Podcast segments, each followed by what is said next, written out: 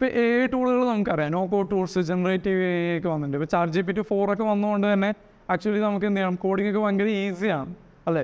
ഇപ്പോൾ ഒത്തിരി കമ്പനികൾ എന്താണ് ഒരു 2-3 എംപ്ലോയീസിനെ ഒരു നന്നായി കൂടെ അറിയാവുന്ന ഒരാളെ എടുക്കുന്നതിൻ്റെ 3-1 പൈസയുള്ള ഒരു ChatGPT 4 സബ്സ്ക്രിപ്ഷൻ എടുക്കാം.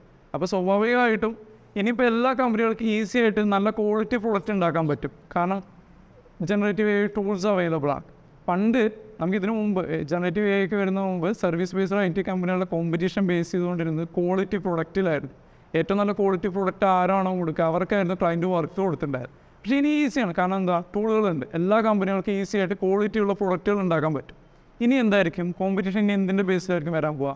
ടൈമിൻ്റെ ബേസിലായിരിക്കും. അതായത് 1 week കൊണ്ട് ക്ലൈൻറ്റ് വർക്ക് കൊടുക്കുക എന്ന് പറയുന്ന ഒരു കമ്പനി, 2 week കൊണ്ട് കൊടുക്കുക എന്ന് പറയുന്ന കമ്പനി ക്വാളിറ്റികൾ സെയിം ആണ്. അപ്പോൾ ക്ലൈൻറ്റ് ഏറ്റവും കൂടുതൽ ചൂസ് ചെയ്യുന്ന ആരായിരിക്കും? എത്രയും പെട്ടെന്ന് വർക്ക് തീർത്ത് തരുന്ന ആളായിരിക്കും ഇനി ക്ലൈൻറ്റ് ചൂസ് ചെയ്യും.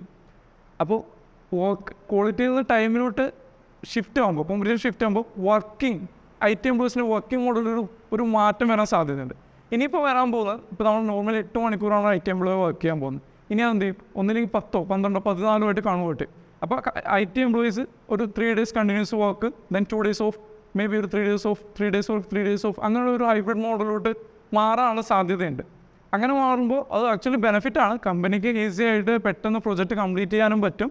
എംപ്ലോയീസിന് എന്താണ്, വർക്ക് ലൈഫ് ബാലൻസ് കുറച്ചുകൂടി ഈസി ആക്കാനും പറ്റും. അവിടെ എൻ്റർടൈൻമെൻറ്റ്, ഫാമിലിയായിട്ട് ടൈം സ്പെൻഡ് ചെയ്യുന്നതെല്ലാം ചെയ്യിച്ചാൽ ഇനി ഭയങ്കര ഒരു ഡ്രാസ്റ്റിക് ചേഞ്ച് ഇവിടെ വർക്ക് ടൈമിന് വരാനുള്ള സാധ്യത കൂടുതലാണ്.